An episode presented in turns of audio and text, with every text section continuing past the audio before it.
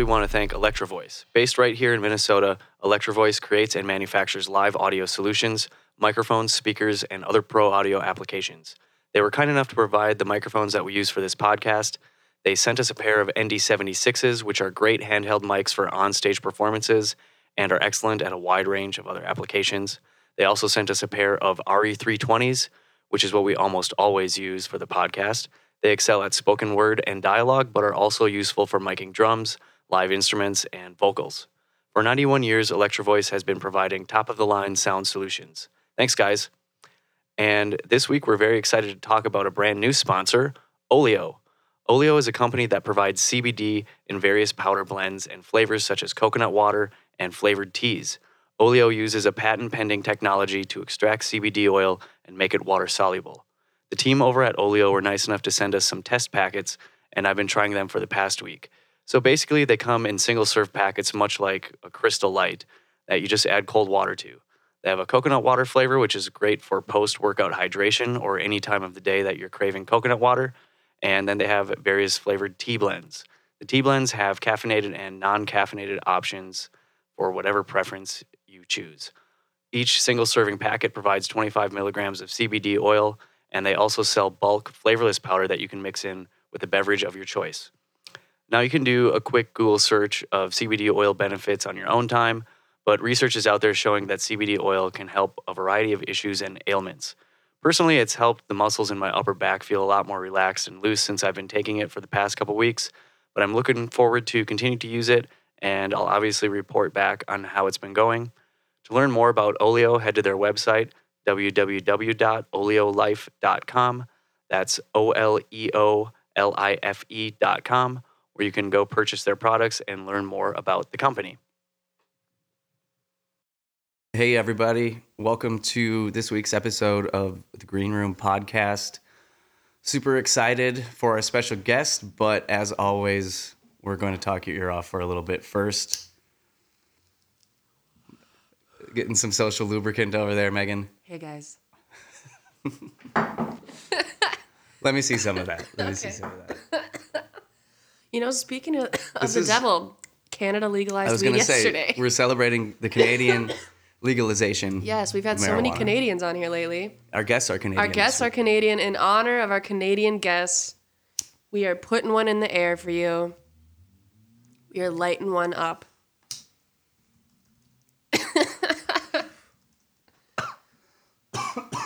Oh, that was good. I think I'm going to have to go back for another. Oh, get it, get it, get it. Yeah, so the guests today are Illvis Freshly. And we kind of go back quite a ways because I heard of them a long time ago when I had my debut EP come out on the Ghetto Funk album out of Bristol in the UK. And so it's super dope to be able to talk to them. I actually just got to meet, and there's like five of them, I believe. Yeah, and I just got now. to meet three of them when I was in Merritt, British Columbia, playing at this at Fozzy Fest, which if you guys have listened to some of our other podcasts, I've talked about a little bit. So anyway, that's who we're gonna talk to latro. But now we're just gonna smoke these doinks, man. it makes me miss Thorny. Anyway. Yeah, me too. So we're smoking doinks on our podcast. We got tons of shit to cover today. And speaking of weed, okay.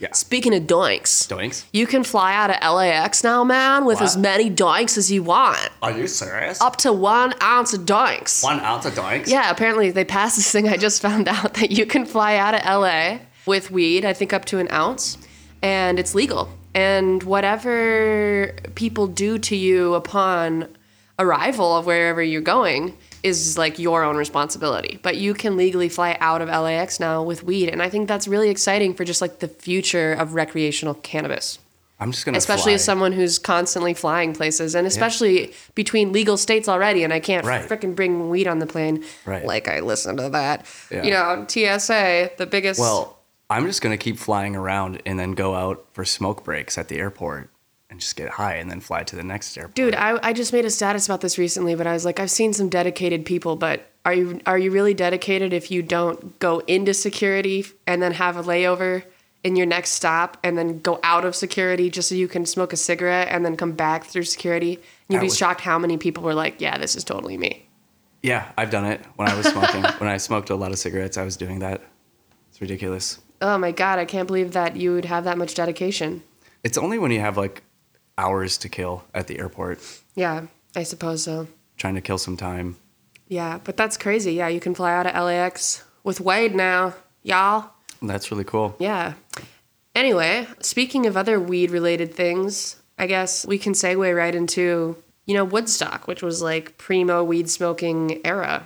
And they're oh, the deciding hip- to do the the, hippies like 50th anniversary of Woodstock, apparently. Woodstock 2019, next summer. And I think that's kind of crazy. Pat is a little skeptical of this because didn't you say they tried to do one in 1999 for the 30th anniversary and it was totally awful? Yeah, I just did a quick Google search and I, I had heard something about this before, but they did a, wood, a Woodstock in 1999. And the second headline that pops up is Woodstock 99 Riots, Rapes, and the Raising of the Alt Revolution. That probably means alt music, like alt rock. But yeah, there was, that's like what I was telling you the other day. I had heard that there was like a lot of problems that they had in 1999. Like people were not be chill about it. And there was like a lot of rapes and shit like that happening. That's crazy. Probably because people had in that this mindset of the old school Woodstock, you know, like the hippie free love type thing. And then there's probably a bunch of broskies there that were forcing themselves upon people. Yeah. it's Um, Not cool. So yeah, trying that sounds really weird and Yeah. depressing that that happened. But yeah, totally. So 20 They're trying years it later, again. they're trying it again, and we'll see how it goes. Where's it going to be? Do we know? Let me it's check. in it's in Woodstock, New York, I believe. oh, okay. Um, so I'm a dumbass and I didn't even know that was a town. I, well, or right outside of Woodstock, like some farm. Yeah. Maybe I'll be going to New York. I don't know. We'll see. Bethel, Bethel, New York.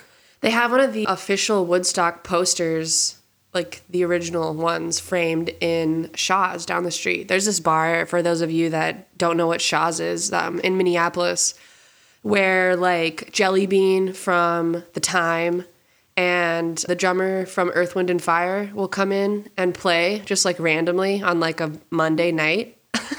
It's really ridiculous. And Jelly Bean always wears like purple satin and like sequin top hats and is just ridiculously amazing. Mm-hmm. Yeah, he and comes one in of and the, he plays guitar. he comes comes in and plays guitar because he's contract- contracted. Yeah. He cannot play the drums for anybody else until the end of time. Get it? Woo! I like that. That's pretty good. That was pretty good. Yeah, so he has to come play guitar. So he comes he's and plays guitar absolutely unbelievable. and And, I actually watched him sit in on bass actually one time as well, sure and that was ridiculous Yeah. as well. Yeah. So anyway, if you're ever in Minneapolis or you live here and you haven't been to Shaw's, go to Shaw's, get a Shaw burger. It's Yeah. like a sloppy, slutty version Huge. of a Big Mac. Yeah, it's it's good. It's very Guilty- divey. Guilty pleasure. Um, oh, and on Tuesdays, our homie Snowman, who's like one of the most prodigious saxophone players in this state, and maybe even in the country. Maybe I don't know. Midwest. yeah, Upper seriously. Midwest for sure. He has a band called the New Primitives, and their drummer's fantastic as well. He plays on this tiny little kit with, I don't even think it has a tom. Or maybe it just has one floor tom. And he sings, and he's fantastic. And Mm-hmm. Yeah. they're very like reggae funk, and it's awesome. So Cool stuff. Tuesdays, Yep. eat a Shaw burger, y'all. Anyway, what do we got going on besides that, dude? I, what Oh, about oh. Fyre Festival?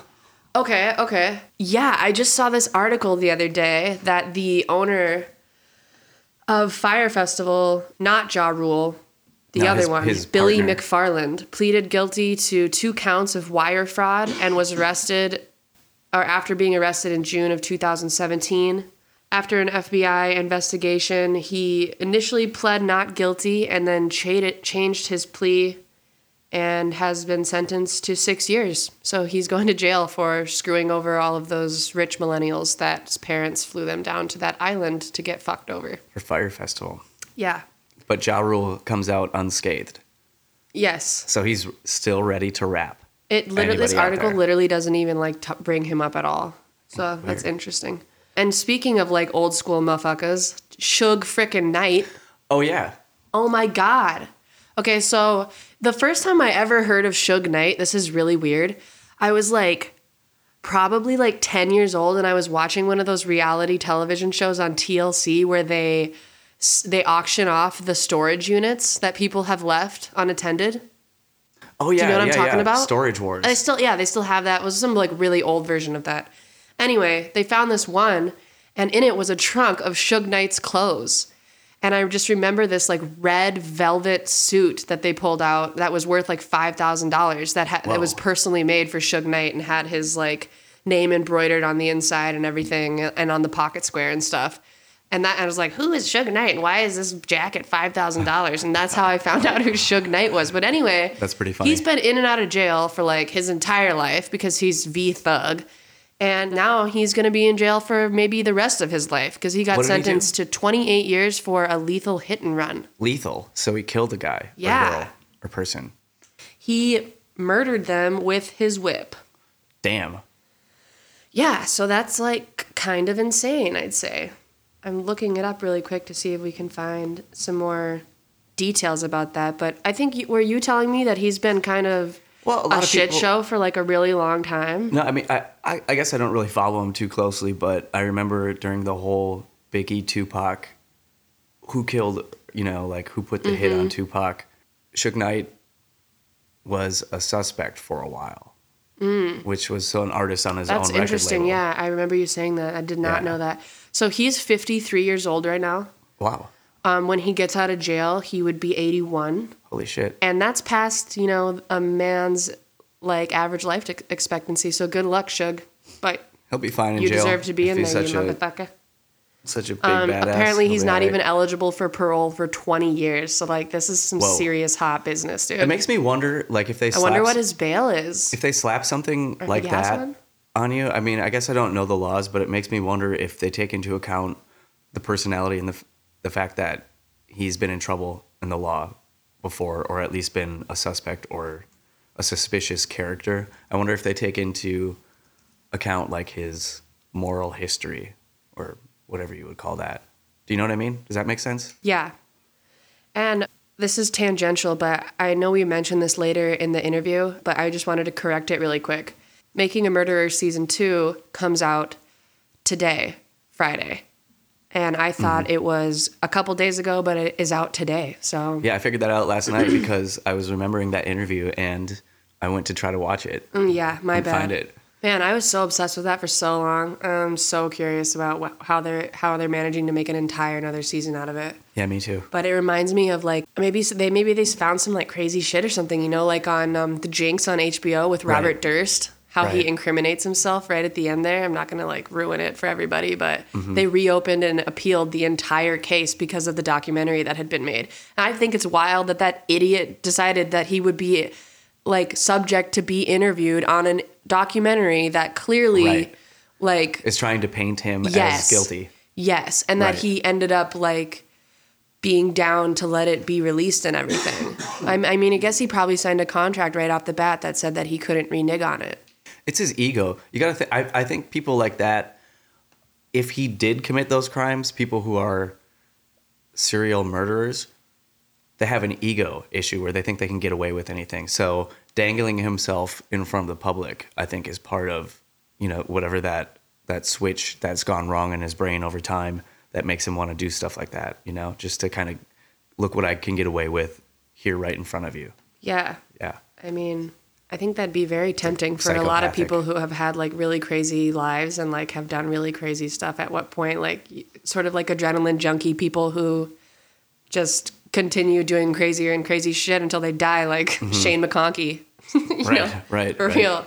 Which, by the way, if you guys have never seen the Oh, dude. documentary McConkey, Seriously, great. um, it's fantastic. And I made Pat watch it. And like a couple months later, he sends me this picture of somebody had written in permanent marker above this bathroom door at this huge dive bar. And all it said in huge letters was, Watch the documentary McConkey. yeah, and it wasn't me who wrote it and took a picture. yeah, of it. yeah. I'm not that. It wasn't you. No, I'm not. I'm not that type of person. Yeah, no, and okay, okay. So speaking of documentaries and stuff, they're doing a biopic on Freddie Mercury and the creation of Bohemian Rhapsody, which is like so, pseudo exciting, but I'm really hoping hoping it doesn't like spur this huge line of like biopics about like like I hope they're not going to make like a Don't Stop Believing now. You know what I mean? Like I Yeah. don't give a shit.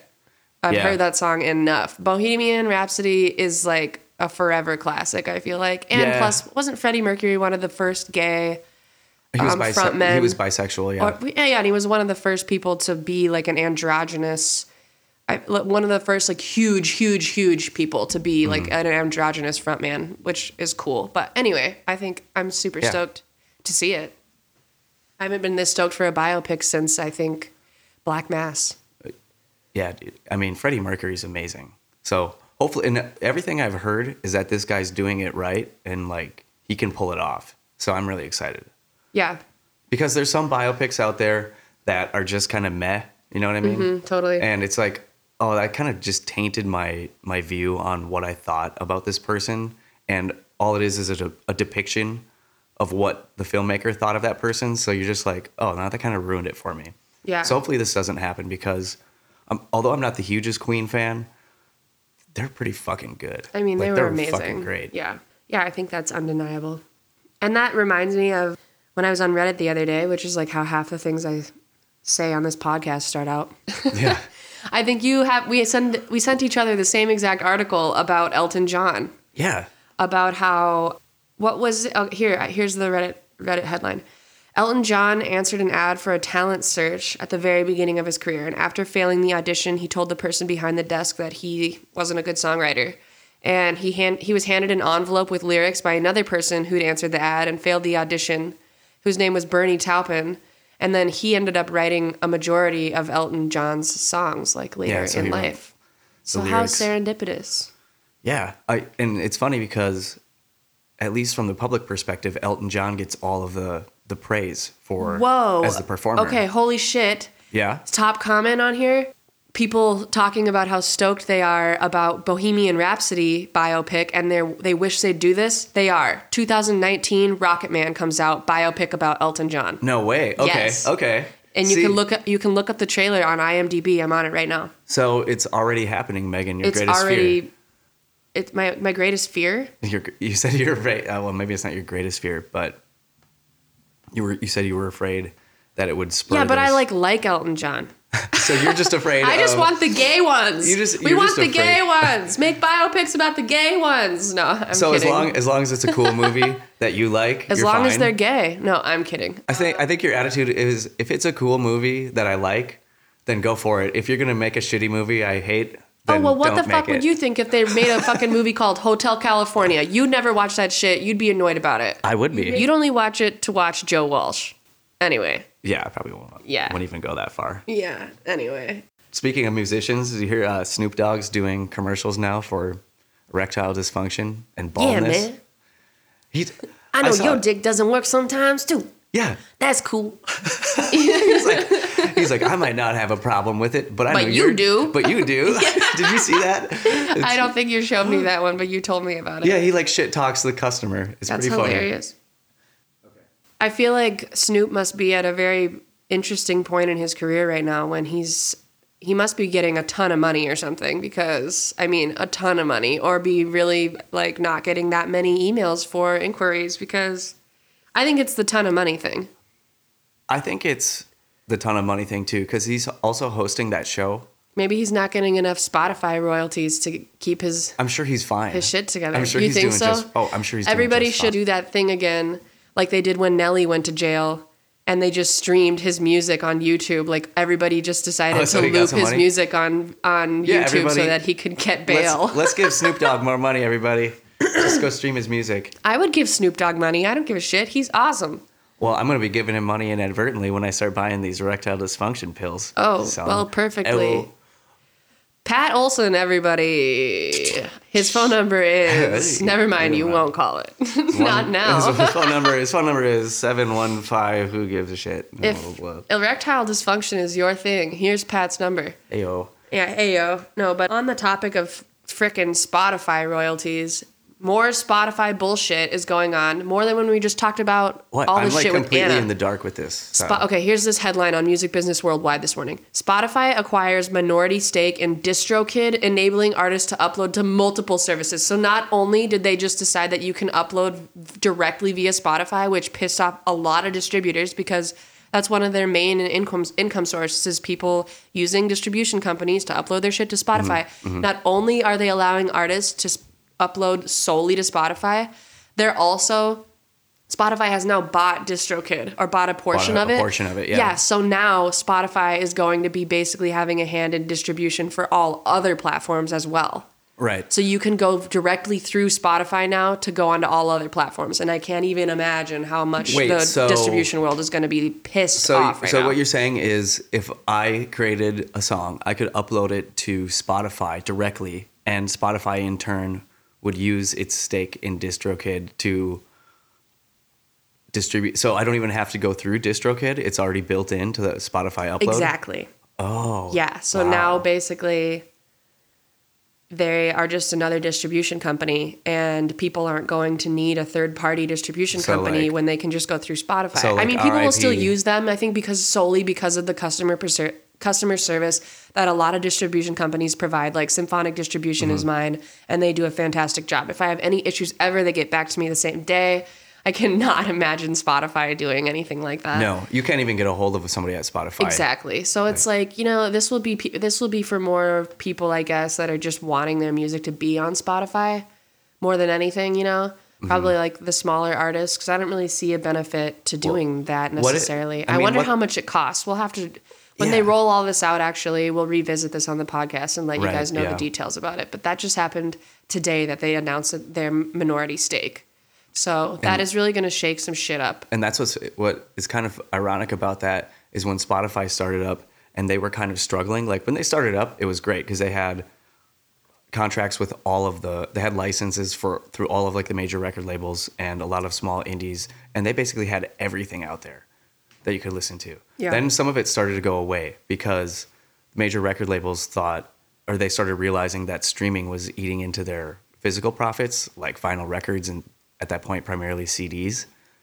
So what they ended up doing is that they, Spotify ended up losing a lot of subscribers. They couldn't grow at a fast enough rate and they needed more funding. So what actually ended up happening was Universal Music Group came in and bought I want to say it's something like a 49% stake in Spotify, basically keeping it alive. But part of that deal is, and you can still see it today, a lot of the featured artists are Universal artists.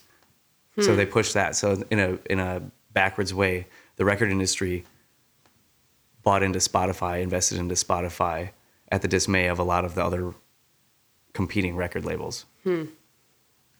So like Yeah, I of this mean- weird relationship. It keeps kind of doing that. The higher up you go. Yeah, I don't know. Everything is so strange right now with all of this licensing and distribution and publishing and blah blah blah blah blah. It's insane to keep up with and I'm really curious mm-hmm. what's going to happen. People have been like predicting some savior new platform is going to appear and just save us all from Spotify and iTunes and SoundCloud, but it's not going to happen. So mm-hmm. we shall we shall see. And you know what? Speaking of all these streaming services and all this shit, my track with Grid Division and Sugar Beats is number three on the Beatport Glitch Hop Top 100 right now. Really? Yes, Congratulations. thank you so much. It's super exciting, everybody. And if you have a dollar and 99 cents that's sitting around on the floor of your car, maybe, you should go buy the track so we can Mm-hmm. be number one. Or if you're a DJ and you just want to play it out, go cop that yeah, shit. yeah. Go cop it, please. We'd appreciate the shit out of it because I have never been number one. I've been number five before with the funk with our track. Um, Oh yeah, yeah. With, Slink. With Slink. but I have never been number one, so go get it. Please. I'm going to personally. I'm going to wait for one of those 20% off sales. Oh, really? Yeah. That's so so Like- kind of you. Here comes winter, 20% You know, off. it's funny. I hit up my like closest friends and I was like, "Hey, bitch, buy my track. Like, Yeah. let like help me out." And literally, almost all of them ignored me. Really? Yeah, and I called Paul Chang out for this, which I'm doing Hey. right now again. You never hit me up. And I said, "Hey, Paul, did you buy my track or what?" And he goes, "Sorry, I put it in the cart and then I got distracted and then proceeded to still not buy it." so, Paul, suck it. Moving on. yeah, Paul. No, I just think it's funny.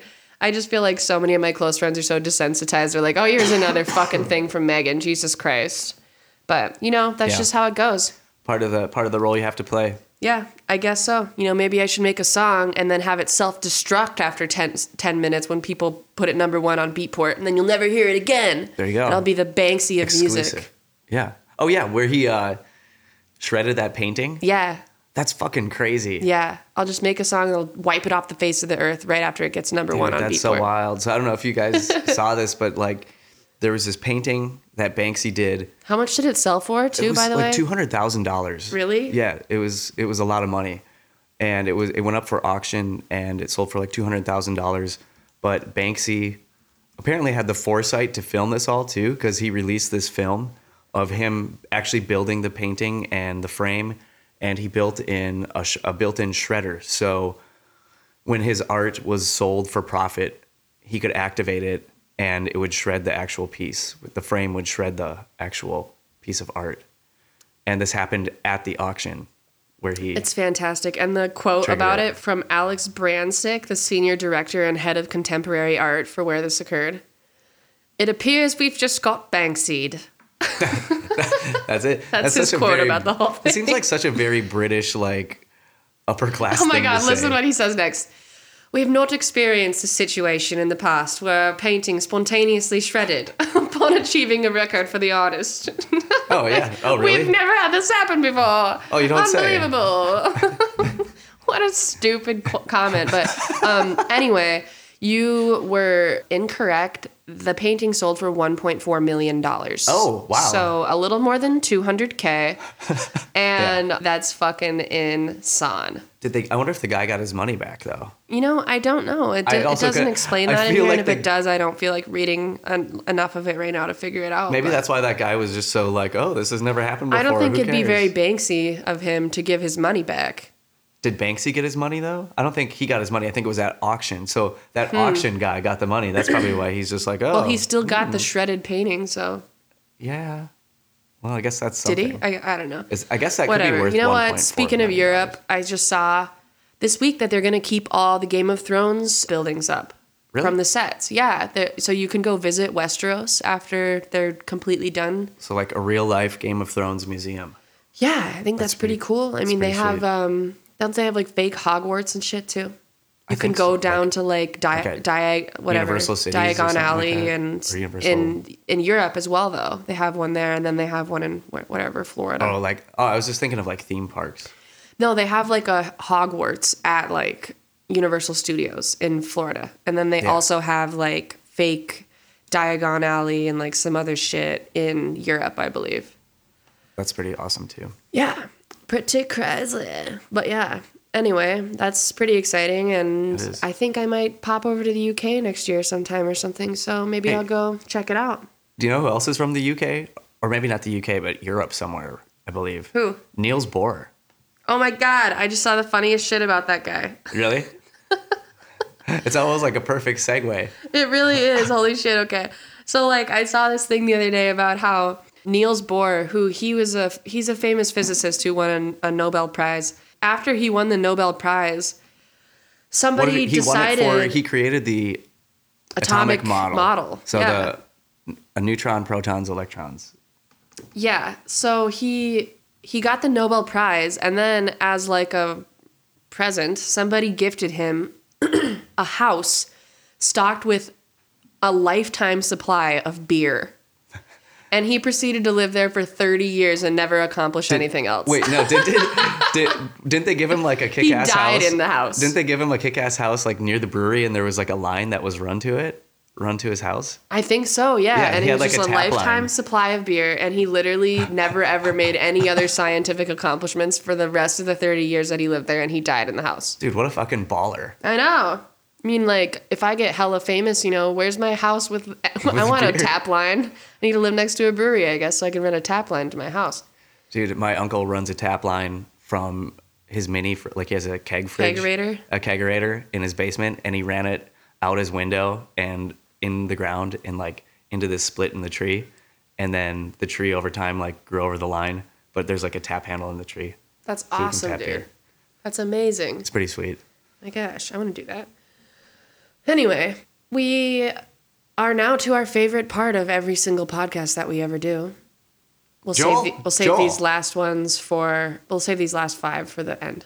Yeah. Okay. Joel, get over here. Album of the week. Thanks, Thank you, buddy. Joel. Good to see you. Bye. Always crazy. Like we we schedule these podcasts so comes right at- sporadically, right and we can just right call him up and be like, "Hey, we're doing a podcast today. Album of the week." You in?" And he's like, "Hell yeah, I'm. And he comes over. Yeah. Thanks, week. Joel. Have a good day. Anyway, so my album of the week, it just came out. I just got it in the mail yesterday on vinyl.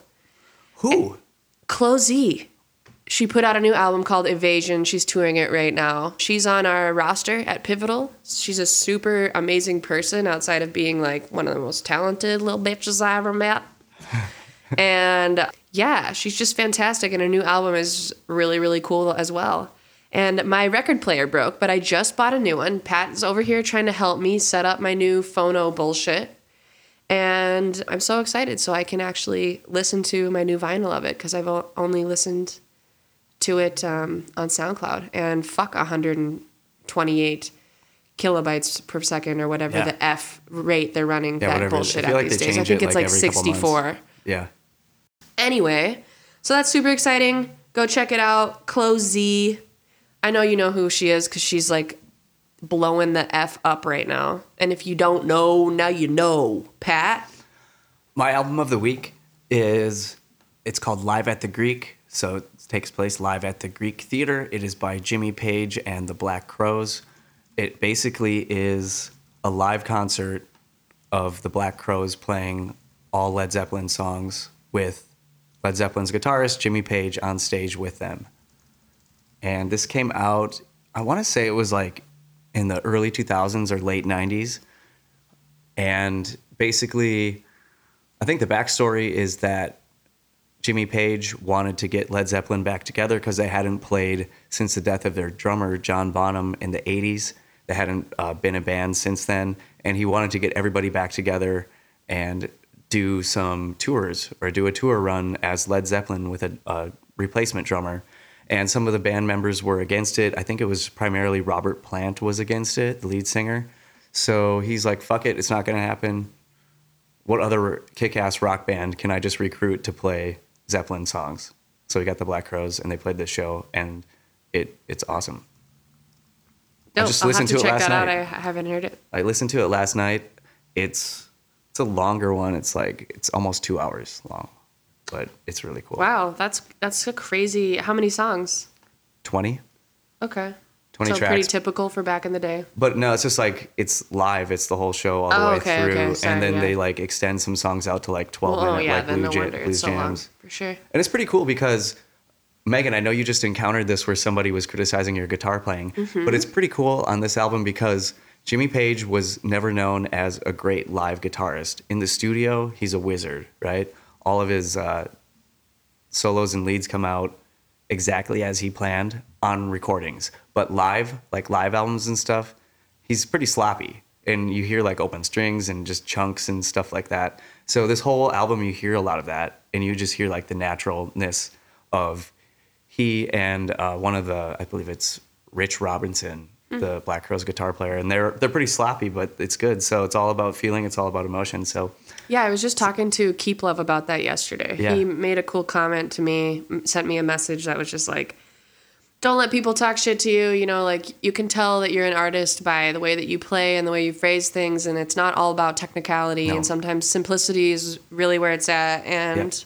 that made me feel a lot better about it because, yeah, I mean, totally. I'm not Steve Vai over here, No. but you know, like I'm trying. So Yeah. that's a lot more than I feel like some people can say. not many people are Steve Vai. So get off your ass, people, and do what you it. like, even if you suck at it for a while. yeah, just do it. Yeah. I mean, because look Just look at these it. two guys. Yeah, Nike, fuck racists. Rich, Woo! yeah, Rich Robinson and Jimmy Page are both regarded as elite guitar players. Yeah, and Tom DeLonge is famous. So yeah, these guys are shout great. out to Rob Revere for bringing that up yesterday. He was like, Tom DeLonge sucks, and he's mega famous. He's also mega crazy. hey, I had a wide on him for him when I was young. Okay. Eesh. You. that term cracks me up every time. Do you think all the small things was written about their penises? Maybe just his. Mm. Yeah. Maybe he has more than one penis. anyway, so Yeah. we're high, and that is perfect timing to bring in our legalized Canadian extravaganzas. Illvis Freshly, what up? Our first guest tonight is Introducing special guest. Let's do this. You're listening to Green Room Podcast.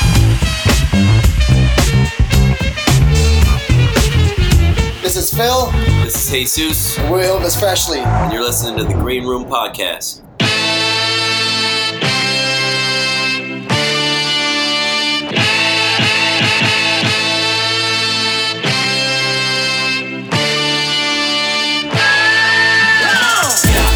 We rollin' now. Can't stop that shine. They y'all keep talking it. We stay up on that grind. If y'all ain't know about it, we got that good, good. We got that top shelf. Keep dropping bombshells. Yeah, we rollin' now.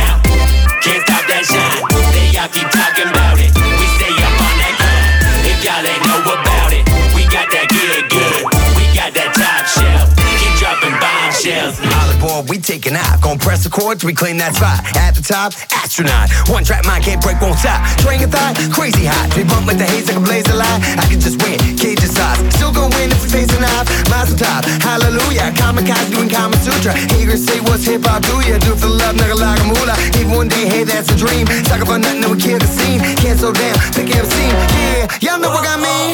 Like a runaway freight train, baby. I'm a fully loaded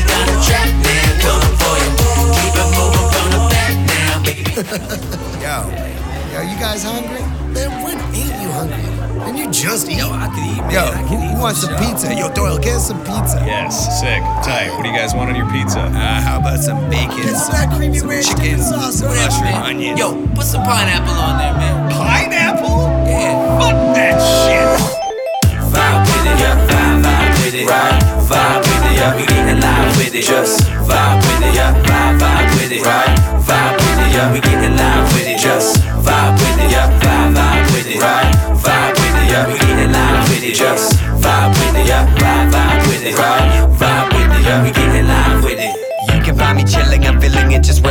Just. Smoking like chameleon, purple indica hash. Holding green like Kermit, that blueberry fruity passion. Crying every color, color. Thanks for joining us, guys. So, what time is it wherever you are? It's quarter after 5 p.m. Hey, so you're you're over in Canada, hey? Yes, we're on the far west coast. We're Nice, nice. Are I- you guys in Vancouver or are you guys just like outside of We're Vancouver? on the we're on the island, Victoria, Victoria, uh, Oh, Vancouver. Yeah, Vancouver Island, so Victoria, BC. It's a common misconception that all uh, West Coast Canadians are from Vancouver. But, uh, Wait, we're there's more small- cities out in West Canada than Vancouver, though? What's no, that? there's not. I'm just kidding. Sorry. No, yeah, Victoria is beautiful, man. Victoria is beautiful. It is. I was just watching that video today that the Funk Hunters filmed with Charlie Tuna Oh, yeah. in 2016 Oh, yeah. when they when the drones were just getting popular and they filmed they filmed this really cool drone video of Chali 2na basically like, just like rapping on the side of the Verbal Herman Monster on the side of a fucking bluff in Victoria. That's where Nick and Dunks are, I think, originally from, is Galiano Island. Yeah, And uh, that's like where they met, and they kind of took it back to their roots for that video. It's a beautiful. Oh wow. We played a festival there uh, this summer. Oh no shit! What festival? Actually, it was on Gabriola, not Galiano. Yeah, I always get them mixed up. There's so many little islands. yeah. But it's close. They're pretty close. Uh, It was called Cultivate, and it's more of an arts festival. So there was lots of trippy like art installations and like live art displays and kind of like more theatrical type stuff. And then we played in a goat barn. Goat barn. Yeah. yeah. Dude, that Were there goats? was lit. It was lit. Dude, it was awesome. Actually, it's pretty fun.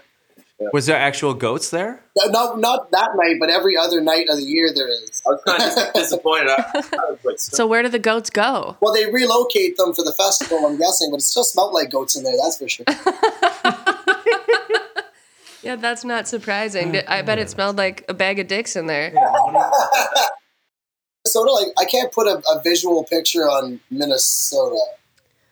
We're just south. Um, here's here's your visual. We're south of Winnipeg. Here, here, just name some Oh. things that are Minnesotan, Pat. Okay, so we got Hot Dish, we got Prince, we got First Prince, Avenue, yeah. we got Purple Rain, We got we got Paul Bunyan. Paul Bunyan We from got- Minnesota too.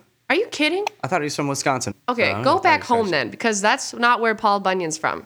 Oh, okay, whatever. Minnesota, Mi- Minnesota is what one of the northernmost states. We have the most Canadian climate besides Alaska. Okay. of all the states. And did you know I just found out the other day when I was talking to Joel, who comes in every single episode and sings the jingle for Yeah. album of the week for Yeah, us? yep, yep, um, yep. That only two state there are two states in the non-continental United States, so all 50 that have never been above 100 degrees, and they are Alaska and Hawaii. What does 100 degrees Isn't that weird? mean? 100 degrees Fahrenheit. Yeah, I know, but like Celsius, but I gotta Google it. I Okay, honestly I'm don't doing that it nothing like That's super hot. Uh, That's super hot. It is 37 degrees. 37? 37. okay, that's hot. Yeah, that'll do. Yeah, that's real. Yeah, and I well, I guess when Joel found this out, it has been since not disproven, but uh, Alaska surpassed it by like two degrees. So now they've been at like 102 once. Oh, no shit. But Hawaii has never been above 100 degrees either. And so that blows my mind because Hawaii's depicted. I've never been to Hawaii, but it's depicted as just like hot, sunny. It's just tropical. real moist there, you know. Ew. I've been a few times, but I all three times I was like under the age of 15, so I don't really count that cuz it's like, oh, I followed my parents around. But in a funny story, me and my cousin figured out how to charge shit to the room, and that was really I think I was like 6 and he was like 8. That was just like the beginning of a lot of really crazy mayhem where we like took this ferry boat that drove us all around like Waikiki and we were like ordering burgers and milkshakes and all this shit and our parents had no idea where we were. And anyway that's my last thing that's the last time i had fun in hawaii. You know i had some some harmless child fun but i'm gonna go, go pretty get fun. liddy committee in hawaii. Yeah, that sounds like fun yeah. Someday. have y'all I been to have money. hawaii I've never been there, but you just fucking buy me a ticket, I'll go. all right man i think i agree Yeah, me too. with Yeah, that about too, Megan. most places Yeah, We'll do a uh, yeah throwback album, just like Elvis did. yeah, yeah. yeah, hell yeah, man. Hey, yeah so seems only appropriate now aloha christmas before we get too far, before we get too far into the interview, guys, why don't you introduce yourself to the listeners? Oh yeah. Yeah sorry we just got that. going We kind of get yeah. Uh, I'm Phil. Uh, I play guitar in Illvis Freshly. Been singing a bit lately, but mostly just uh, playing the guitar and, and rocking out and he- headbanging and being as theatrical as I can on stage.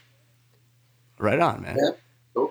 I'm uh, Jesus, and uh, I do I do the production. I kind of uh, you know start a lot of the tunes and start writing them and stuff. I sing and I rap, and yeah, pretty much like produce produce everything and do a lot of different stuff for the band. And then also in the band is Dan Danimal House. He, uh, he MCs and generally is the loudest guy in the room. Our DJ Mount Doyle, uh, Justin Doyle. So he's been up and coming as a DJ for a little while. He's like pretty prominent in the Canadian like West Coast drum and bass type thing, and he's our DJ now, and he's singing falsetto and stuff on a lot of tunes, backing us up a lot, doing some scratching, and then he has a nice logo yeah, yeah, i like no, Mr. super- mount doyle's logo terrible, but a wicked logo. And, uh, i'm a graphic designer i can't help most terrible signatures I've ever seen. But uh, he al- and then also there's one more member, Mike. He's the newest member. He plays the drums over our instrumentals when we play live, and uh, Okay. I think we're. I, I want to get him singing on something. That'd be cool to get him singing. He also is a is a ninja and uh, has amazing nunchuck skills. That's so true. pretty That's cool. true. That's true. I want to, get Yeah, I- Like, I for can, real? I can respect. I respect want to see a I can drum respect that a drum solo with nunchucks. We're working think on it. That would be like the dopest thing ever. Yeah. Wow, that would be next level. But that's the band. That's Illvis Freshly, straight out of Victoria. Awesome. Very cool. Yeah, I think I first heard of you guys via I want to say like one of the Ghetto Funk boys Yeah, or something. We've been trying to get a hold of them. Yeah, I mean Will has been so busy. It's so funny cuz I recently reached out to Will to be like, "Hey, I have this track, you know, that I want you to peep out. I th- I think it'd be good." And then I felt like a total dickhead cuz I went and looked at the the Ghetto Funk page and saw they haven't put out any releases in like 2 years cuz I know Will's extremely busy with Shindig That's and right. Yeah. Well, no, I mean more uh, the Den. There's a Ghetto Funk Denver that's been trying to get us out because we we got a pretty decent following out Colorado way. So like we're I don't know. I know that they're mostly based out of the UK, but they've also got a little branch off. But like, there's not a lot happening. Yeah, you know, I haven't really heard anything about that. I know about like five years ago when I originally signed my debut EP to Ghetto Funk that they had sort of helped me. They'd wanted me to be sort of like an, an ambassador in the Midwest for, Yeah. for Minneapolis and the surrounding areas and to maybe start like facilitating some of the more exclusive like roster artists that they had to come over from the UK. But I just really feel like Will got super busy because Shindigs did Yeah. so well. So it just completely like uh, yeah. After that, all I I've feel- seen him working on is that stuff. No, but I yeah, I feel- hit him up about this track, and it was like, okay, I feel so stupid because clearly they're not even trying to put out material right I now. feel like I got no. I, I saw something recently on Bandcamp where they put they put out a release. I want to say in the past couple months. no, they did not. No? no, absolutely My, not. did I have a dream? yes, you did. Either way, like those guys, those guys, uh, you know, when we first kind of started this this band, a lot of those guys, we kind of met them through our DJ at the time, Kyle Waddington. They kind of they kind of turned us onto that sound a bit. Like I was already kind of producing that style a little bit more, but more like classic '90s hip hop style. And then uh, and then we listened to a lot of their production. I was like, oh man, this is dope. Like I want to Yeah, for sure. Shout out Funky Wad. Yeah, Kyle's dope. Yeah. but we, you know, uh, we got kind of turned on to it from there. So yeah, and then we we linked up with Will and a bunch of guys. They did remixes of our songs. So I think that's probably how a lot of people in that scene kind of got to know about us. Mm. Oh, word, yeah. Word. Yeah, well, looking at it right now, yeah, the last EP that they put out was by someone named Crash Party, who I haven't heard of actually, but that was two years ago.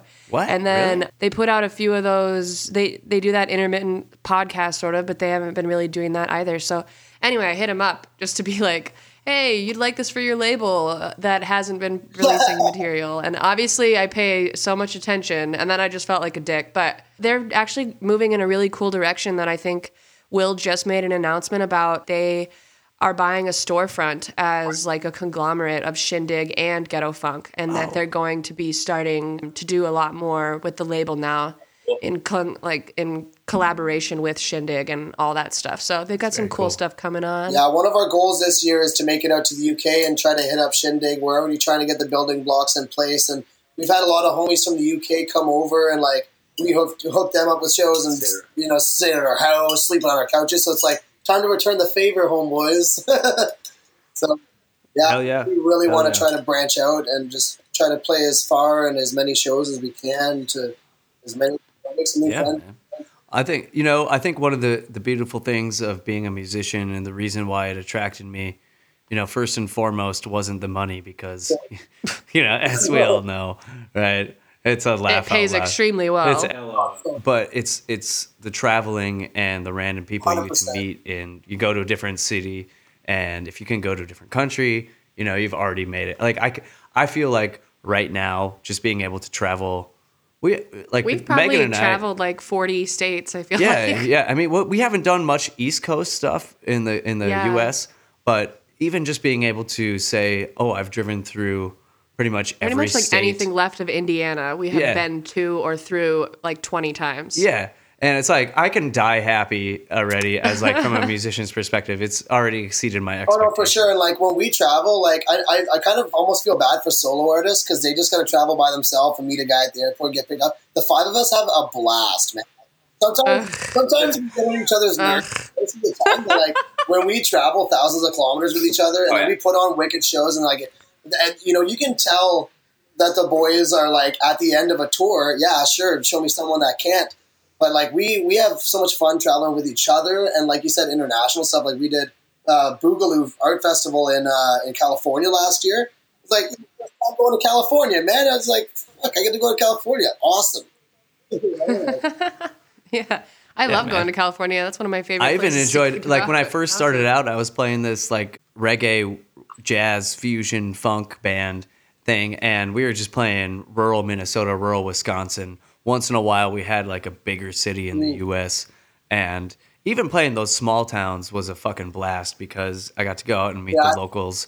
And you sit out there and smoke a cigarette or whatever and shoot the shit with people. You get to hear the different perspectives on where they're living, what But they're also, doing. Also like, okay, like most importantly for me, food. oh, oh yeah, food's good. Like that's all I care about. I Yeah, like, like I'm I when you don't get a deep dish pizza, what the fuck are you even doing there? No exactly exactly a hundred percent. In fact, I just did actually go to Pequod's and got a deep dish pizza when I was in Chicago two weeks ago for the Gravitas showcase. So shout out Baseline Drift.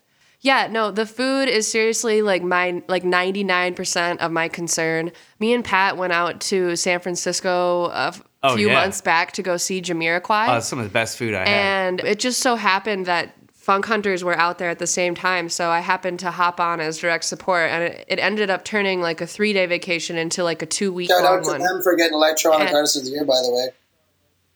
Yes, definitely. Yeah, definitely. for sure. Shout out to Nick and Dunks, man. Yeah, just for everything Big in ups. general. Yeah. Um, but yeah, so that worked out. and We ended up being there for like two weeks, and I, my mom was like, "So what are you gonna do for two weeks in like where you don't live?" And I was like, "Eat, like, eat eat. everything." It's so much. No, but seriously, yeah, I ate. We ate so much dank, dank food, and I think that's like one of my favorite parts about I touring feel like is that's finding thing where your personality that I know is. for sure. Because when we were at Fozzie Fest, we were hanging around. You're like, "Where do I get some food?" And I was like, "Oh, it's two or three in the morning." Like you, you don't get food anywhere. You're like, "Well, I gotta go find food, or I'm going to bed." So nice meeting you. See you later. that was you. that was what you did. That's hilarious. That sounds about right. Well, that was just my general escapade that whole night was like, find me booze, find me food. Because I don't know if y'all knew, but my A&R that brought me out there, we got lost. And we got stuck in the fucking forest. Like, uh, probably a 30 minute walk from actual Fozzy Fest, but like the middle of the forest, 30 minute walk at 11 p.m. at night in the pitch dark British Columbian jungle lost and no cell phone service and everything. So as soon as I finally did get on site, I had like 2 hours to like get some food into my stomach and heavily drink before I had to go onto stage.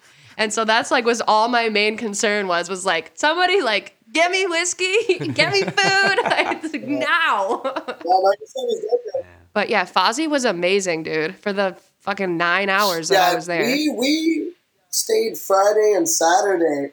And oh, dude, we we left. Fuck, our flight didn't leave till like nine p.m. on the Sunday, and the festival was already over on Sunday. So we just sat in the airport for like probably seven hours. oh man. In, in the Calgary? middle or- of nowhere. What's that airport called? Fucking. Yes. I don't know. I was in Calgary, uh, and we we got to drive through uh, Frank Slide, which I was talking about. Did I talk about that? Yeah, you talked about it on like our last episode. Yeah, I, it was like one of my craziest memories. Oh yeah, Demolished or whatever. Yeah, that place is dope. it was beautiful. Yeah, There's it was mind blowing. It was just kind of like shocking and jarring to know that like 800 people were underneath the, the It- it highway still that we were looks driving fucked on. up. Like they, they haven't gone and fixed it up. It still looks like the whole place got fucked over pretty. A hundred percent. It looks like they're trying to build like an eight lane expressway right there, but that that no one that like it got like the budget got Yeah. cut. I had no idea it existed until we drove through it. We toured last year with Emotions, who's a, a pretty sweet hip hop artist. Uh, so last October we toured with them from pretty much Victoria out, out to Calgary. I think something something along the lines of like twelve or thirteen shows in a month. And, and uh, yeah, man, like if I, I've never really done that drive, and like I said, when we travel, we have a pretty good time, man. Dude, you have to. That's the only way that can get you through the long car drives, man. You have to have a blast. Okay, okay. w- Here's the real photo the. Oh, sorry, sorry. We're having like some a little bit of latency, so I keep talking over you. Oh, that's bad. fine. That's cool. Um, so to get to the nitty gritty here, you guys, what are you gonna be for Halloween? Oh, oh dude, this is actually so sick. This is actually okay. So You got the whole story. Okay, so people story. always call us a fucking boy band because yes. you know five five white dudes singing songs and get Well, we went and played a show at, at, at the same venue we're going to be playing on Halloween. Actually, with with the Funk Hunters, it's called the Knotty Burl in Squamish, BC. And uh, and after our set, like the owner of the bar, she comes up. She's like, you know what, you, you guys are dope. She's like, you guys are a boy band, but you're dope. I'll take the compliment- I'll take the compliment sandwich or whatever, but like you know, I'll take it. So we're gonna go back there. We haven't played there since. We're gonna go back there, like full out, like all white boy band, like to the max. Show this bitch. We're gonna sell it. yeah. And furthermore, Who is frosting their tips? That's the question. everybody that's got frostable I think tips, just I'm going. I'm going JT. So I'm going like You're going you know, ramen curly. noodle hair? Nice. I'm going. Yeah, I'm doing the ramen noodle hair for sure. Dan's frosting his tips up something fierce. Justin's gonna do like the ski jump. We gotta have a The we ski gotta- we gotta- jump. Amazing. Another classic. Furthermore, um, we got uh, our drummer's girlfriend, who's a choreographed dancer. She choreographed a dance routine for us to a remix of Backstreet's Back. Oh! I love that. So we're actually, Oh my we're god, that's amazing. choreographed dance. We're fully stage. sending it. headsets and all. Yeah, headsets. Oh my god, no yeah, way. like the, with the Headsets. landolier mics. Oh my That's god. absolutely hilarious. We're gonna fully set like nobody. I don't even know how what I the don't even I don't even care. It's, it's gonna be amazing. I It's gonna can't believe we're actually doing this. To It's be gonna be hilarious. Dude, I, I need video. You guys better get some video of this. Well, that's the thing is we haven't hired a video guy. We'll get somebody. I'm not doing this unless we get it on video. We better get up. Yeah, you, you can't just do this in secret. Also, like I don't, I don't think we're that good at dancing. Like I, I saw us trying to practice some of the moves. Like it's probably gonna be. It's gonna be brutal. embarrassing. We're gonna, we're gonna make fools of ourselves Yeah. for sure. Oh, good. Well, you have to. That's that's what makes it better. It's. Uh, I can't believe we're actually doing this. Yeah, no, it's gonna be dope. Full send. so, what are you guys being for Halloween? Yeah, what's up? What do you guys got? Well, I had two options basically in my mind, and the first one was to be Han Solo, and then my girlfriend could be Hot Leia. There you go. Okay, okay, okay, okay. Okay. And I was, I mean, and I talked to her about this, and she was super on board. But then I was like, it'd be better if I was Jabba the Hutt and she was That's Hot Leia. Oh, you could do that. say, You could do that. I was gonna say I could be Jabba the Hutt, or I could be Pizza the Hut. Mila waka imu hiti. Mila Kunis. Um, basically, though, my girlfriend will not allow me to be a fat worm, Really? You don't say. a fat drooling n- worm that smokes hookah. No, I'm not allowed. Okay, I'll do So, that. I can um, be that. I've been so- eating a lot of pizza. You already lately. are that. I'm Your already pe- everyday life is Jabba the Hutt. Well, Why don't you rip that e-cig again? Domino's delivers pizza late. You know, so it's like. That's true. Oh my god. Anyway, they Anyway, really stepped their game up recently too. Their ingredients they're uh, far better quality than a couple years ago. Totally that's true. agree. That's totally true. I oh totally my god. agree. The other day I saw this great meme that was like it was like a a Tinder conversation and at the top was like Dom or sub and the person was like, "Well, Domino's has gotten pretty a lot better over the years, but Subway isn't really something that I would really eat these days. I don't know why we're putting them in the same category anyway." And then I just happened to go to a fucking bazaar that night and see a bunch of BDSM shit. And somebody came up to me. I was like, what is happening right now? And they were like, oh, that's the Dom and that's the sub. And I was like, Domino's is way better than Subway. And I don't even know why we're talking about this right now. And I was like, just a perfect opportunity. Hey, what, what's that? Uh, what's that old meme with like Jared? If you if you spell tuna sub backwards, bust a nut. There's one thing I do with this podcast, that's usually going to be the one thing I use from now on. oh my God. Uh, I think though for Halloween, I think like yesterday I shaved. I had a I had a pretty righteous beard going, and I shaved it all off, but kept the mustache. So I might be a cop if I keep this Oh. mustache growing out. You should be Ron Jeremy, but you'll need to order a strap on. Oh yeah, I have an innie. Holy know what, shit, Pat? that's so fucking gross. Listen, you might not get to the bottom of the jar of jam, but you'll scrape the shit out of the sides. Yeah, yeah, love it. I love it. Man. Love it. oh my God, that's fantastic. No, I, I don't know. I haven't thought about it. You know, I was kind of freaking out about it the last couple days because like about your innie? I would never stop thinking about that if I was you. That might be something to be worried about for sure. I was, re- you know, I was referring more I to my. could not stop thinking about my innie. I was referring more about my costume, but thanks for bringing up my innie, guys. Jesus, I cannot. It's like, I was in the pool. yeah. Yo, hey, so let's switch gears for a bit. You guys want to tell me a little bit about how you guys got started, when you got started, how things have progressed? I mean, I, I feel like when you guys first started, it was like two or three of you, and now you have five. So, what's tell us a little bit about your backstory. so I think I, I kind of started in the sense that I had a lot of the, the beats and stuff written, Mhm. and I moved out, out west here, and uh, I went did my master's out east, did like the responsible, you know, master's degree science thing, and then I was like, fuck this, I'm gonna move out west, go make some music, have some fun. So uh, I sort of did both, moved out here, and I had all these tracks I've been writing, like while I was in school in the library, supposed to be working on school, whatever. And then I met Dan, who I, I'd known for a while out here, and he, he rapped too. So I was like, "Yo, man, like you know, come rap on these tracks." And then uh, we we realized we needed to kind of like get a DJ because we couldn't do it for ourselves. And uh, there's this guy Kyle who was kind of starting something up with uh, Phil here. He knew him from Defino from way back. Okay. So we all kind of randomly decided to to do a show together. We'd never really met before. Well, I think I, I went to the studio with you and we worked on like Fat Bastards and we did do a bit of Breakalicious. stuff. So we recorded like two songs. You're like, "Do you want to come play these live?" Like, yeah, I'm not doing anything else. All right. Me and Kyle, the Funky Wad, had been doing like I'd come for five or six of the songs during his set and play over like Slynk tunes and uh, you know the Gaff remixes and shit like that. And so th- that kind of all came together. I was playing in a punk band at the time, and then so we were playing together. Uh, we were we weren't always Illvis Freshly. Sad, sadly, at one point we were called the Funky Wad Squad. Nice. I remember like we needed a goddamn name, and then Jesus. I don't know if you want to tell the name, the story about the name. Yeah, we had like a party with a bunch of our friends, and uh, we came up with like three or four names, and we just went to like everybody at the party, and the question was, uh, would you wear a t- like what would you rather wear a T-shirt uh, of like with this on it? So we went through like a bunch of different names. Everybody was like, "It was freshly sick." They were all pumped on that one. And I guess the t- question was kind of a weird way of you know uh, of framing it, but everybody was stoked on it. So yeah, It's also to find good branding as well, like right off the hop too. I don't know, like I, I hated the name at first, but then I, it really grew on me.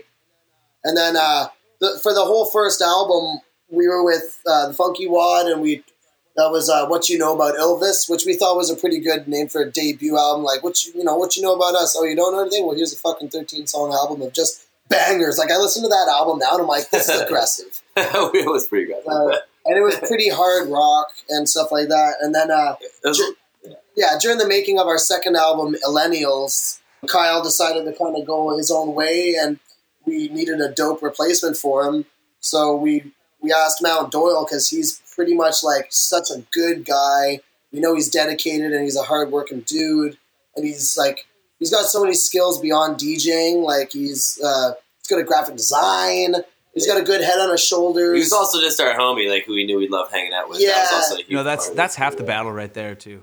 That's half the battle right Yeah, well, I, mean, I definitely like. I, I almost barely knew him when he first started. Like I, yeah. like, you guys probably knew him a bit more than I did, but like I definitely like just loved being around the guy. And so he was down to join, and he, he was doing normally playing on CDJs, but he's like, no, buying turntables, and Jesus located this set of decks, and Like the day, the day, John. I'm like, all right, so we're going to uh, go pick up some turntables right now. yeah, it's like two or three grand worth of brand new gear the day he joins the band. It's just like now you have to learn how to scratch, and then, yeah. and then after a while, he's like, oh, maybe I, I should sing. Yeah, now he's singing on some He's tunes. singing like crazy now. That's and then when, when it comes to the fifth member of the band, Mike, what we wanted to do last year is get a, a couple more a couple more artists on our live show, uh, make like a live kind of alter booking for like or um, alternate booking for like bigger shows. Like okay, well instead of a four piece, maybe we get a drummer, a bass player, and another guitarist, and maybe some saxophones. So that's what we did, and we had our one buddy Jackson doing that, and Teus on the bass. And then this year, I was like, you know what? I'm gonna do proper auditions. We're gonna like make people work for this. Like, I want to find the best drummer, not just like a homie, right? So we had auditions. We auditioned a bunch of people, and Mike just stood out as like one extremely dedicated and hardworking. Like he came in and just mashed it out, and he, he did perfectly on every song. And we were like, okay, we're gonna do this full like nine piece band, but also you should just join the band outright. Like it, like hip hop with a live drummer. So tight. I, it was so like tight. it was like a piece of the puzzle that we never knew that we were missing, and it was no questions asked. We did like one gig with him. We're like, yeah, he's in the fucking band. A, a hip hop live drummer is so tight. It's it's insane. Dude, it adds so much. Like Jesus, his production is predominantly like the drum. The drums is the backbone, but there's not a lot of fills. He's got most of the area taken up with the actual synths and the vocals and shit. So once Mike got his hands on it, it was like so much room for him to to do stuff that wasn't you know the basic boom bap, right? Mhm. Yeah, for sure. a lot of fills and a lot of uh, different type of rhythm over top of the original rhythm. It- Yeah, it worked well. He can kind of find his place in the mix to like you know to play Mm. without making it too busy or like you know clashing sonically. Mm. And so like yeah, I don't I don't really write as much like like fills or like you know ride cymbals and stuff. Which I kind a of blessing for let sure. him do let him do that live, which kind of like adds a lot to the show. And like now in recordings, we're going to be getting him to do live stuff in the studio on top of like the more produced kind of sound that, that I usually go for. Yeah, Dude, that's super cool, guys. That's that's yeah, and that's cool.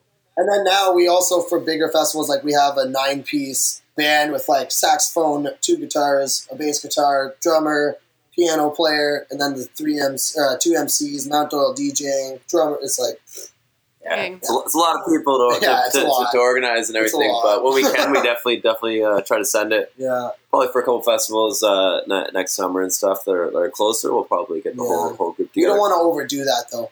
also for like studio recording, you know, I use all these different musicians to come in and play, so I can get a lot of like good live samples because we're trying to write more original stuff, kind of like fine tune our sound a little Yeah. bit more. A lot less samples of stuff that's not us Yeah, or I don't want to use samples anyway. I don't want to pay, pay anybody for it or Yeah. like worry about licensing and rights and stuff. I just want to make like you know dope original tracks, Mhm. just the, the way that we want to do them. So And the people that we're working with are genuinely our friends as well. So it's like and they're all like dope, dope musicians. So Yeah. you know, it works out. they well. just happen to be like the best in town. Perfect, perfect, perfect.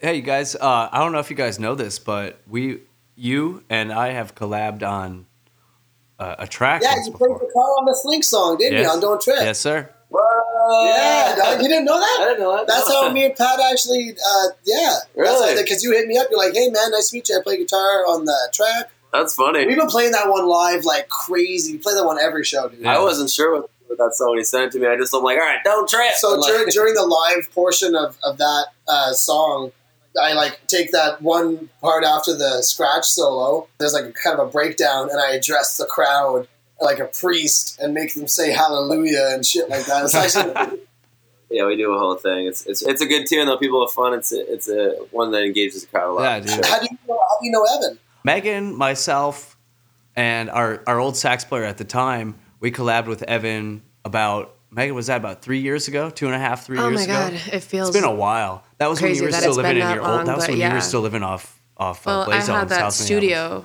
Yeah. in um, South Dinkytown, whatever. No, in Dinkytown. I was in. Bla- Oh, but we recorded it. Whatever. Who the fuck cares? matter. Anyway, Evan came into town because actually I think I had the Skyway bring him out and book him, You- and him yeah, and you ma- you booked Filibusta him, and we opened for co-headlined. him. Yeah, uh, but that's I don't know how I started talking to Evan. I guess it was probably just another ghetto funk sort of connection thing. Yeah. To be honest, I mean everyone knows everyone in this little bubble that we've got here. So He's a great dude, man.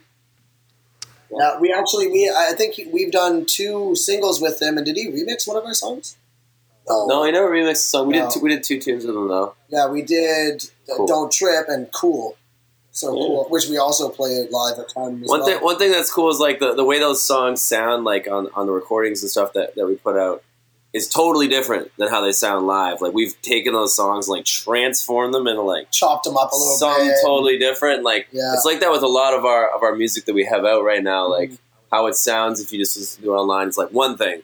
But the way that we perform that song is like totally different, Yeah, like way doper. So I'm kind of stoked to try to capture the sort of the, the live sound and feel and vibe that we get in some of our, our newer recordings. Because Yeah. I think that yeah, for sure. It's Much, a- much less of an isolated sound and more like a, you know it's it's live as fuck. live as fuck. live Yeah, as fuck.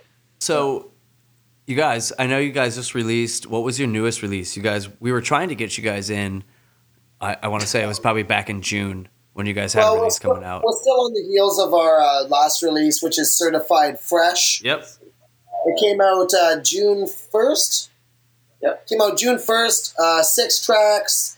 Uh, some of our most like jazzed out, more uh, like I don't want to like more R&B. vibey. It's more vibes than our last. It's not so in your face. a You know lot what I more mean? jazz kind of chords and progressions. Yeah. This one I kind of wanted to sound a little bit more like organic sounding. The first track on the album sounds like more like electronic sort of produced, but the rest of it has a bit more of like a uh, organic kind of live sounding. I use like pretty much all like live recorded instruments for it, and uh, yeah, I just kind of wanted to kind of create something with a certain vibe and a certain sort of feel. And Yeah. I think I kind of accomplished that with just a little EP, but I uh, put out something a little different. So. And, and then also Justin is singing a lot on this one in the recorded uh, version. So like the second song, "Runaway Freight Train," he's just doing a ton of that falsetto stuff, and then also "She's So Fine." I believe he wrote that. Like Justin wrote. yeah, that he, hook. wrote, he wrote that hook. and it's a lot more. Uh, I want to say approachable stuff. Sometimes with their first and second album, it's like it's pretty in your face, live ass hip hop. Whereas this one, you can you can kind of dance to it a bit easier. You might hear it in some more mixes. You know what I mean? It's it's it's not even so much hip hop. It's more just like some vibey ass music. So you guys been riding that out this for the summer? How's the summer been going? Summer's been great, man. It's been Yeah. crazy. Yeah, We good played times. like as many shows as, as we could play and maintain our sanity. I think at this point, like we're, all still, we're all still working full time too. I mean, we all have jobs, uh, real world shit. You know what I mean? Right. And both pretty much work, get off work Friday, get on a ferry, and go tour all weekend, and then go back to work Monday morning. And you guys are all, you guys are doing nine to fives too, right? Uh, And that's tough, man. That's really hard. I used to do a nine to five job and play music, and it's always like, can I get off work? Can I get off at noon on Friday to get a jump start on driving or whatever, and this and I that. I'm still wearing my work clothes right now. I rushed from work to come to the podcast. so, what do you guys do for work? What do you guys do for your day jobs? uh, I, I run a uh, a rehab team at a mental health site. Okay, very cool. Yeah, I'm an occupational therapist. I used to work at acute medical stuff, but I, I moved over to mental health, and I get to run a bunch of creative, holistic mental health programming. So a lot of different different stuff there, and I lead a team. That's so awesome. I like a big job. I only have to work four days a week though, so that works out pretty Yeah. good. Monday to Thursday, I don't work on Friday. So, so- basic, so basically, you provide sanity so you can go insane on the weekends. Sounds about right. Pr- pretty much, pretty Yeah. much. Yeah, this is, this is definitely a contrast between my two jobs. and uh, well, you need a balance, right? Dan, Dan, one of the other MCs, he works in healthcare too. He works with mentally disabled adults. So he he also works at a school now. He's a teacher's assistant. now. TA, TA. Yeah, he's a TA as well. And then I work. I'm a glazer, so I install glass and showers and mirrors and Oh, wow. interior things. Doyle, the DJ, he's a journeyman electrician. Okay. And then Mike, our drummer, owns a gym. Of course, He's of a- course he does. Every fucking drummer I know is like a personal trainer or something like that. He teaches karate to Teaches kids karate, shit. yeah. Well, drummers just like innately have to have way more Yeah. energy than your average person. Yeah, they're Oh, they're. sure. That's why they're they're- playing the frickin' drums in the first place. That's why they're the person who's always in the room tapping and uh, on like a table and doesn't realize that everyone's annoyed by it except for them. Like, That's Mike. That's him. yep. Yeah, that sounds all right. But other than that, like we got to do a lot of cool shit this summer. We got to do a lot of new festivals, or not new festivals, but we got to have a lot of new experiences at festivals we've never been to. Like Astral Harvest was one that I was really excited to get to. That's in uh, southern BC, or sorry, the northern BC Yeah, it was way. No, And- or Alberta. Alberta, sorry, shit. And uh, like we're just really thankful for a lot of the good uh, time slots we've been getting, man. Like we've just been getting The other- time shit. The other cool thing was like every festival that we went to, people were fucking stoked. Like the set went well, all the other artists we met, all the Yeah. people we met at these festivals, like we just connected with so many so many dope people. our like, tech writer can be a bit complicated sometimes, especially to people that only do sound for DJs ninety percent of the time. Ugh, Uh, yeah, I know how that goes. To have a don't even get me started. like we only had two gigs this summer where I was like, "Fuck, that fucking sound was," you know what I mean? But like everything else was really good, and we've got a good team together right now, and we're all we all know that we're going towards a, a, a common goal. And then the other thing we did this summer, as far as the the new release goes, is uh, we have a video for Runaway Freight Train that we filmed on location with real steam engine trains. Yeah. And, uh, we, we got uh, it's supposed to be like an old time black and white like uh, Charlie Chaplin type silent Buster film. Keaton. Bust, Buster like, Keaton, yeah. yeah, like 1920s silent film kind of Yeah. aesthetic. I sort of wrote this idea. I didn't think I'd be able to pull it off. First of all, I thought nobody would ever let me use their steam train, but Yeah. I actually, I actually found somebody that let us use the steam train, and they had like a full set. So I got, I went to this theater. I got like costumes. I did actually a full on period piece Yeah, to like a hip hop track though on a train. and uh, that's going to be coming out in November. Yeah, we'll let's say see. November. I'm pretty stoked on it. I don't know. I know, can't wait to see what the it, market yeah. for like silent film, hip hop, whatever. It's it's a completely unique idea, I think. Except Yeah. for that it's based on oldie, but And it's one of our main singles. For, They're playing it on the radio around here. And They stuff are like playing that. on the Like, it's- It's, a radio. a radio. Fuck yeah. nice, fancy. Yeah. See, No, our, our local radio station, uh, the Zone ninety one point three, they they sponsor our shows. Dude, They put us on blast. They give away our tickets on the radio, and it's like a, it's the biggest radio station in Victoria. it is for sure. Thousands and thousands of listeners. What's what's the station called again? called the Zone ninety one point three in Victoria? All right, the Zone ninety one point three. Shout out, we love you guys. Uh, They're super rad, and like they to- sponsored us for the next show that we're throwing. Like Yeah. they, they gave us like a bunch of. They're giving away our tickets on on the air. so to hear hip hop music on a predominantly rock and pop radio station is a win in my book. I'll fucking take that any day. Totally, yeah. Absolutely. They play me a lot here on Latino alt rock radio station. Isn't that hilarious? Shout out to Pa- to Pablo. Yeah, Yeah. 93, 90.3 KFAI Minneapolis. yeah, I'm up? their honorary Latino. That's the fun. That's so funny. That Latina. is funny. Jeez, that's how Latina I am. Yeah. Yeah, I guess the other uh, big thing this year that we have to kind of talk about is uh, we just got a, a grant from the government of BC to to further. Oh our yeah, I saw that. That's insane. It's, yeah, That's it's, it's pretty much they'll uh, like match whatever we are investing in ourselves up to a certain point. So it's like you know we we want to grow and and they have a you know a pretty decent arts budget uh, to those that are you know willing to apply for it and yada yada. So It's a lot, a lot of hoops to jump through, but it also like everything, every penny that we spend for this is all being spent locally in BC, like local BC businesses. So yeah, I think it's a pretty good program, and it's gonna let us let us uh, do a lot of stuff that we want to do. So it's gonna be cool. That's awesome. I wonder if the U.S. provides anything sort of like that. Yeah, we have some grant money, but it's so hard. So so hard to get. I had to submit like 15 documents. Like it was, it, It was, was a hard. lot of work. Yeah, was hard. it's arduous, man. Yeah, he knocked it out of the park with this one because he was just so stressed and pulling his hair out and making deadlines, and we are just like, "Oh, thanks, dude." I got the money. yeah. That's how I feel about like working with Megan. I'm like just kind of going through my day. She's like, "We got a gig," and I'm like, "Sweet, thanks. I'm glad I didn't have to do anything." Yeah. yeah, love it. Yeah, we all have our own roles in the band. Like, there's definitely like it's good to have so many members because we can kind of spread out the workload a little bit. And if someone's better at this than the other person, then it's better to put it on their shoulders and kind of delegate shit like that.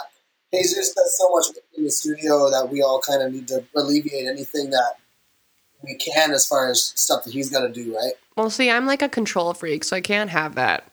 Oh, so I- is Jesus. I've got go. way too much. I I'm the feel. exact same way. I literally have to pull tasks away from him. Like, no, I'm doing this. I just feel like innately skeptical that someone's going to accomplish a task sometimes at the level that I know I could have done it myself and then I could have prevented this entire thing and it could have been right the first time and blah blah blah. That's the logic that happens in my head when I delegate things to my fine self. and that's that's what gets frustrating to me too like working with you because i'm i come from it at the same angle you know like Yeah, if you well, want I mean, done right honestly, this podcast was the first delegation of all of this shit. yeah where know. I've been like, here, Pat, you know, you want to do a podcast? Fine. We can use my profile. We can talk to my homies, but you have to, you have to produce everything. I'm not recording it. I'm not editing it. I'm not doing it. And you've But done a great job so far. emails. what's that So, but we sent them emails. yeah that's me man but like know like i said like the last five days i've been working like the weirdest hours because I, I work as a bartender so it's like sometimes i start at 10 a.m sometimes i'm done at 2 a.m and it's just oh, like it's been all fucked up man Yeah, I spent 10 years as a cook. Never again. Oh, it's rough, dude. A cook is even worse. I, I feel like I, I admire people in kitchens so much because they work like 12 hour shifts and they're there like at 8 a.m. and I see them leaving like at 11 at night and I'm like, Jesus Christ, how can you guys fucking do that, man? Well, the money's just not enough. It's a, it's a job. In the service industry, you kind of have to be passionate about working with people.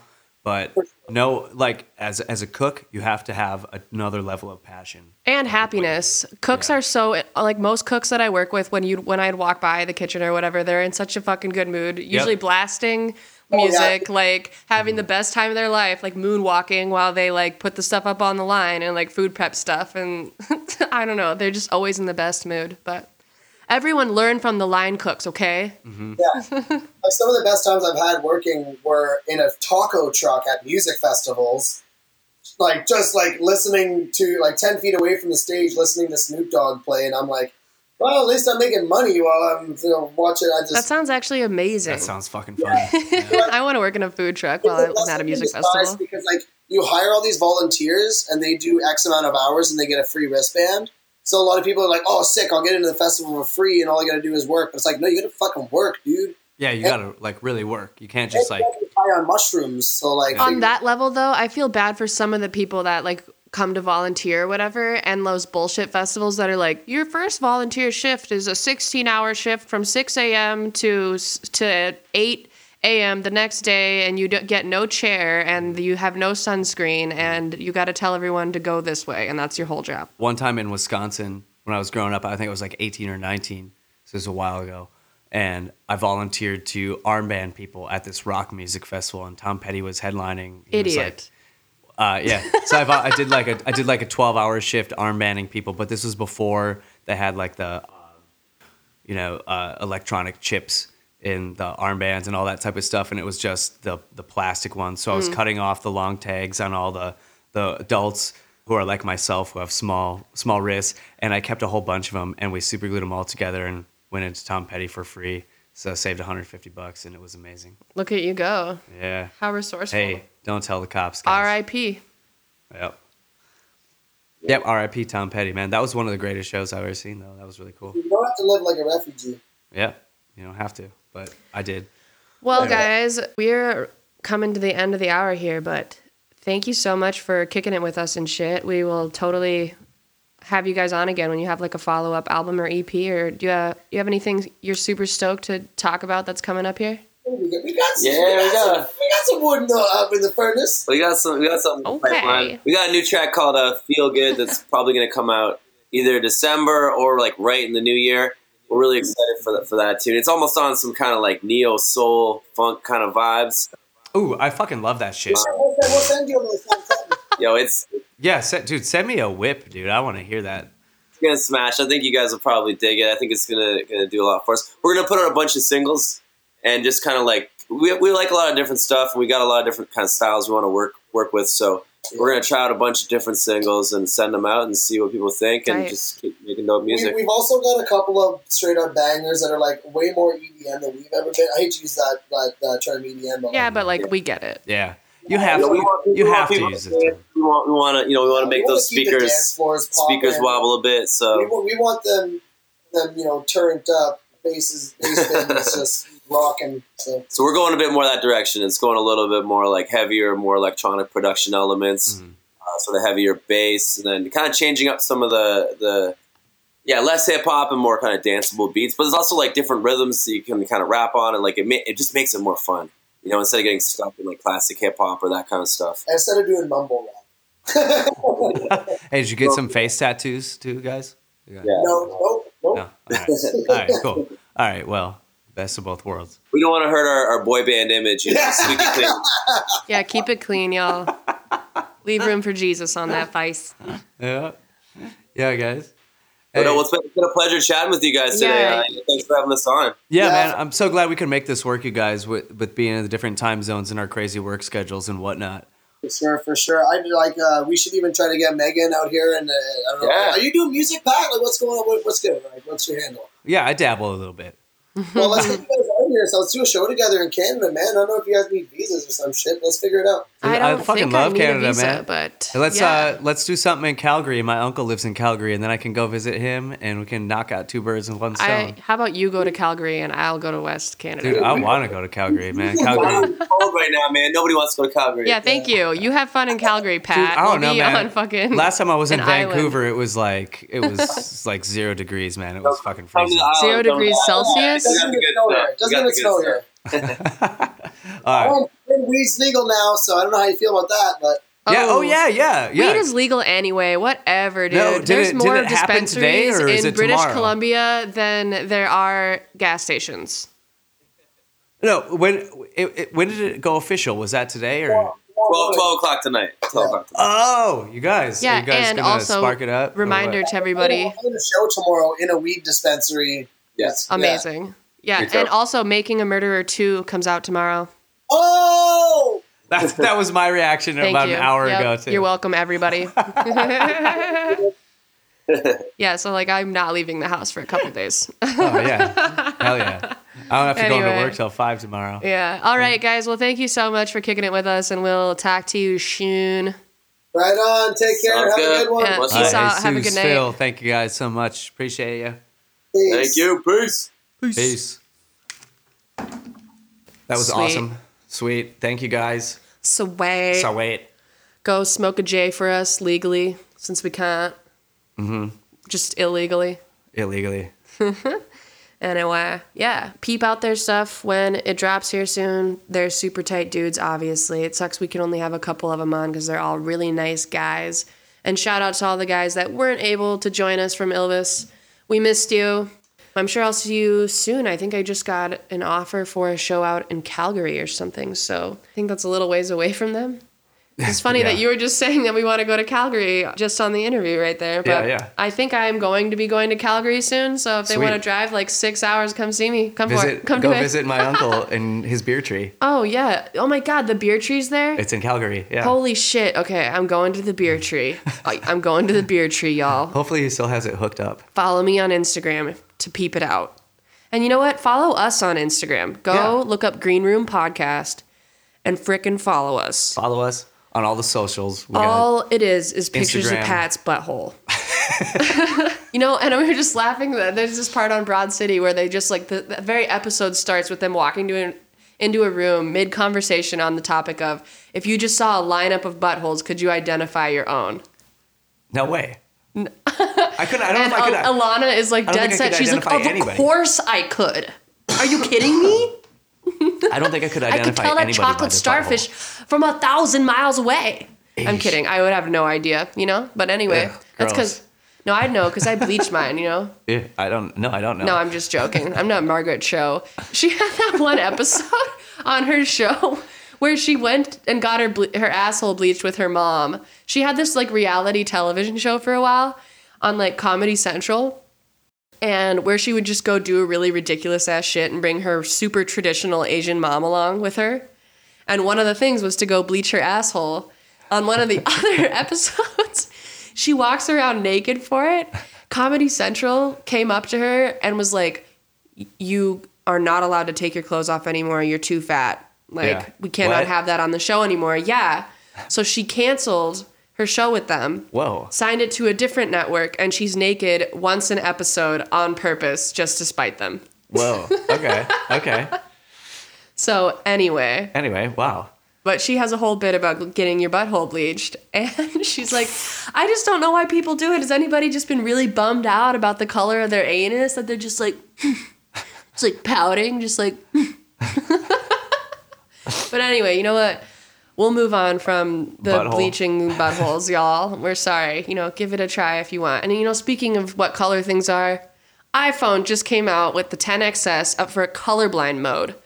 So people that are colorblind can now see the color blue I heard apparently. this is pretty amazing. yeah, I've been having my colorblind dude friends because only dudes can be colorblind, right? Yeah. So, like high, way high percentage. Yeah, well, I think women are can only be carriers for it or something Oh, like really? that. But anyway, Huh. I saw a bunch of my dude friends being like, "I've never seen blue before. This is amazing." so that's really cool. That's awesome. Yeah, that's crazy. I can't believe uh, the future is here, man. The future is now except for that thing you were there's no showing me. hovercraft still. That the like bitmoji or emoji things that you were showing Animojis? me. Animojis. Yeah. Dude, that shit's wild. Those are amazing. I love Like, sending and it like reacts to your eyes opening and like mouth opening. It's mind blowing. I'm still living in the past year with my Galaxy S6. Yeah, past year. You mean past five years ago? You had that phone when you started No, playing I- with me. in the past. I'm still living in the past here. Oh, But also, I thought you said I've been living in the past year. No, but I've been living in the past like five years with Yes. that. You have. Okay, so we have one more thing on our topic list here that I want to bring up because it's super funny. And then we're going to peace out so you guys can go smoke weed in celebration of Canada because it's what you should be doing. Don't apologize for it. don't apologize for it. Yeah. You don't have to anymore. Nope. Okay, so this I saw this thing the other day that there was uh, there was a Trump rally down in Rochester, which for those who don't know is this, a little city where Mayo Hospital or Mayo The Mayo Clinic is about an hour south of Minneapolis. Yeah, something like that. And Trump had a rally there recently. And this guy got arrested for just screaming, Dad? over and over again throughout his entire speech. and his mugshot is so effing funny. He has the hugest smirk on his face because he's just completely pleased as punch with himself. It's fantastic. If you're really bored and you're on your computer right now, go Google, like, here, the headline is Minneapolis man arrested at Trump rally for repeatedly yelling dad. And he looks absolutely looking at it again. He looks so fucking funny. He does not give a shit. But yeah. Spadino was removed from Mayo Civic Center shortly after 6:30 p.m. Sudeikis said Spadino kept standing up and repeatedly screaming, "Dad!" The president's Dad? security attempted to Dad? escort Padino out, but he resisted, and the, the Rochester police were called to assist. Nine other people were kicked out of the Civic Center, but those people, none of those people were criminally charged. Only this guy that was yelling "Dad." Trump Trump's one comment toward this man was that he needs a haircut because he has a man bun. My dad has a man bun. Dad? Yeah.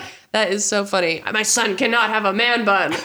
That's hilarious. But anyway, I think yeah, that we've talked about all the things enough. and we've talked enough. So we're going to go get high. You go get high or don't.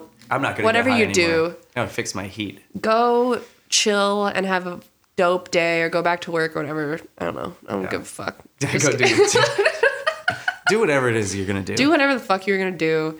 Thanks for listening to our stupid fucking podcast. We'll see you next fucking two weeks from now. Oh, we got some spe- like awesome guests coming up, guys. So you're gonna be yeah, and if you made it this long into it, which is probably like three of you, you get be really excited because you get to know who's on next time, okay? Because we're gonna tell you. Should we tell them? Mm-hmm. Ready, ready, ready? Drum roll. Flamingosis bitches. Yep, we got Flamingos coming up next. Yeah, bitches. Super so if you're still here, all two of you now, thank you so much for listening to our fucking podcast. Peace out. Go do whatever the fuck you're gonna do.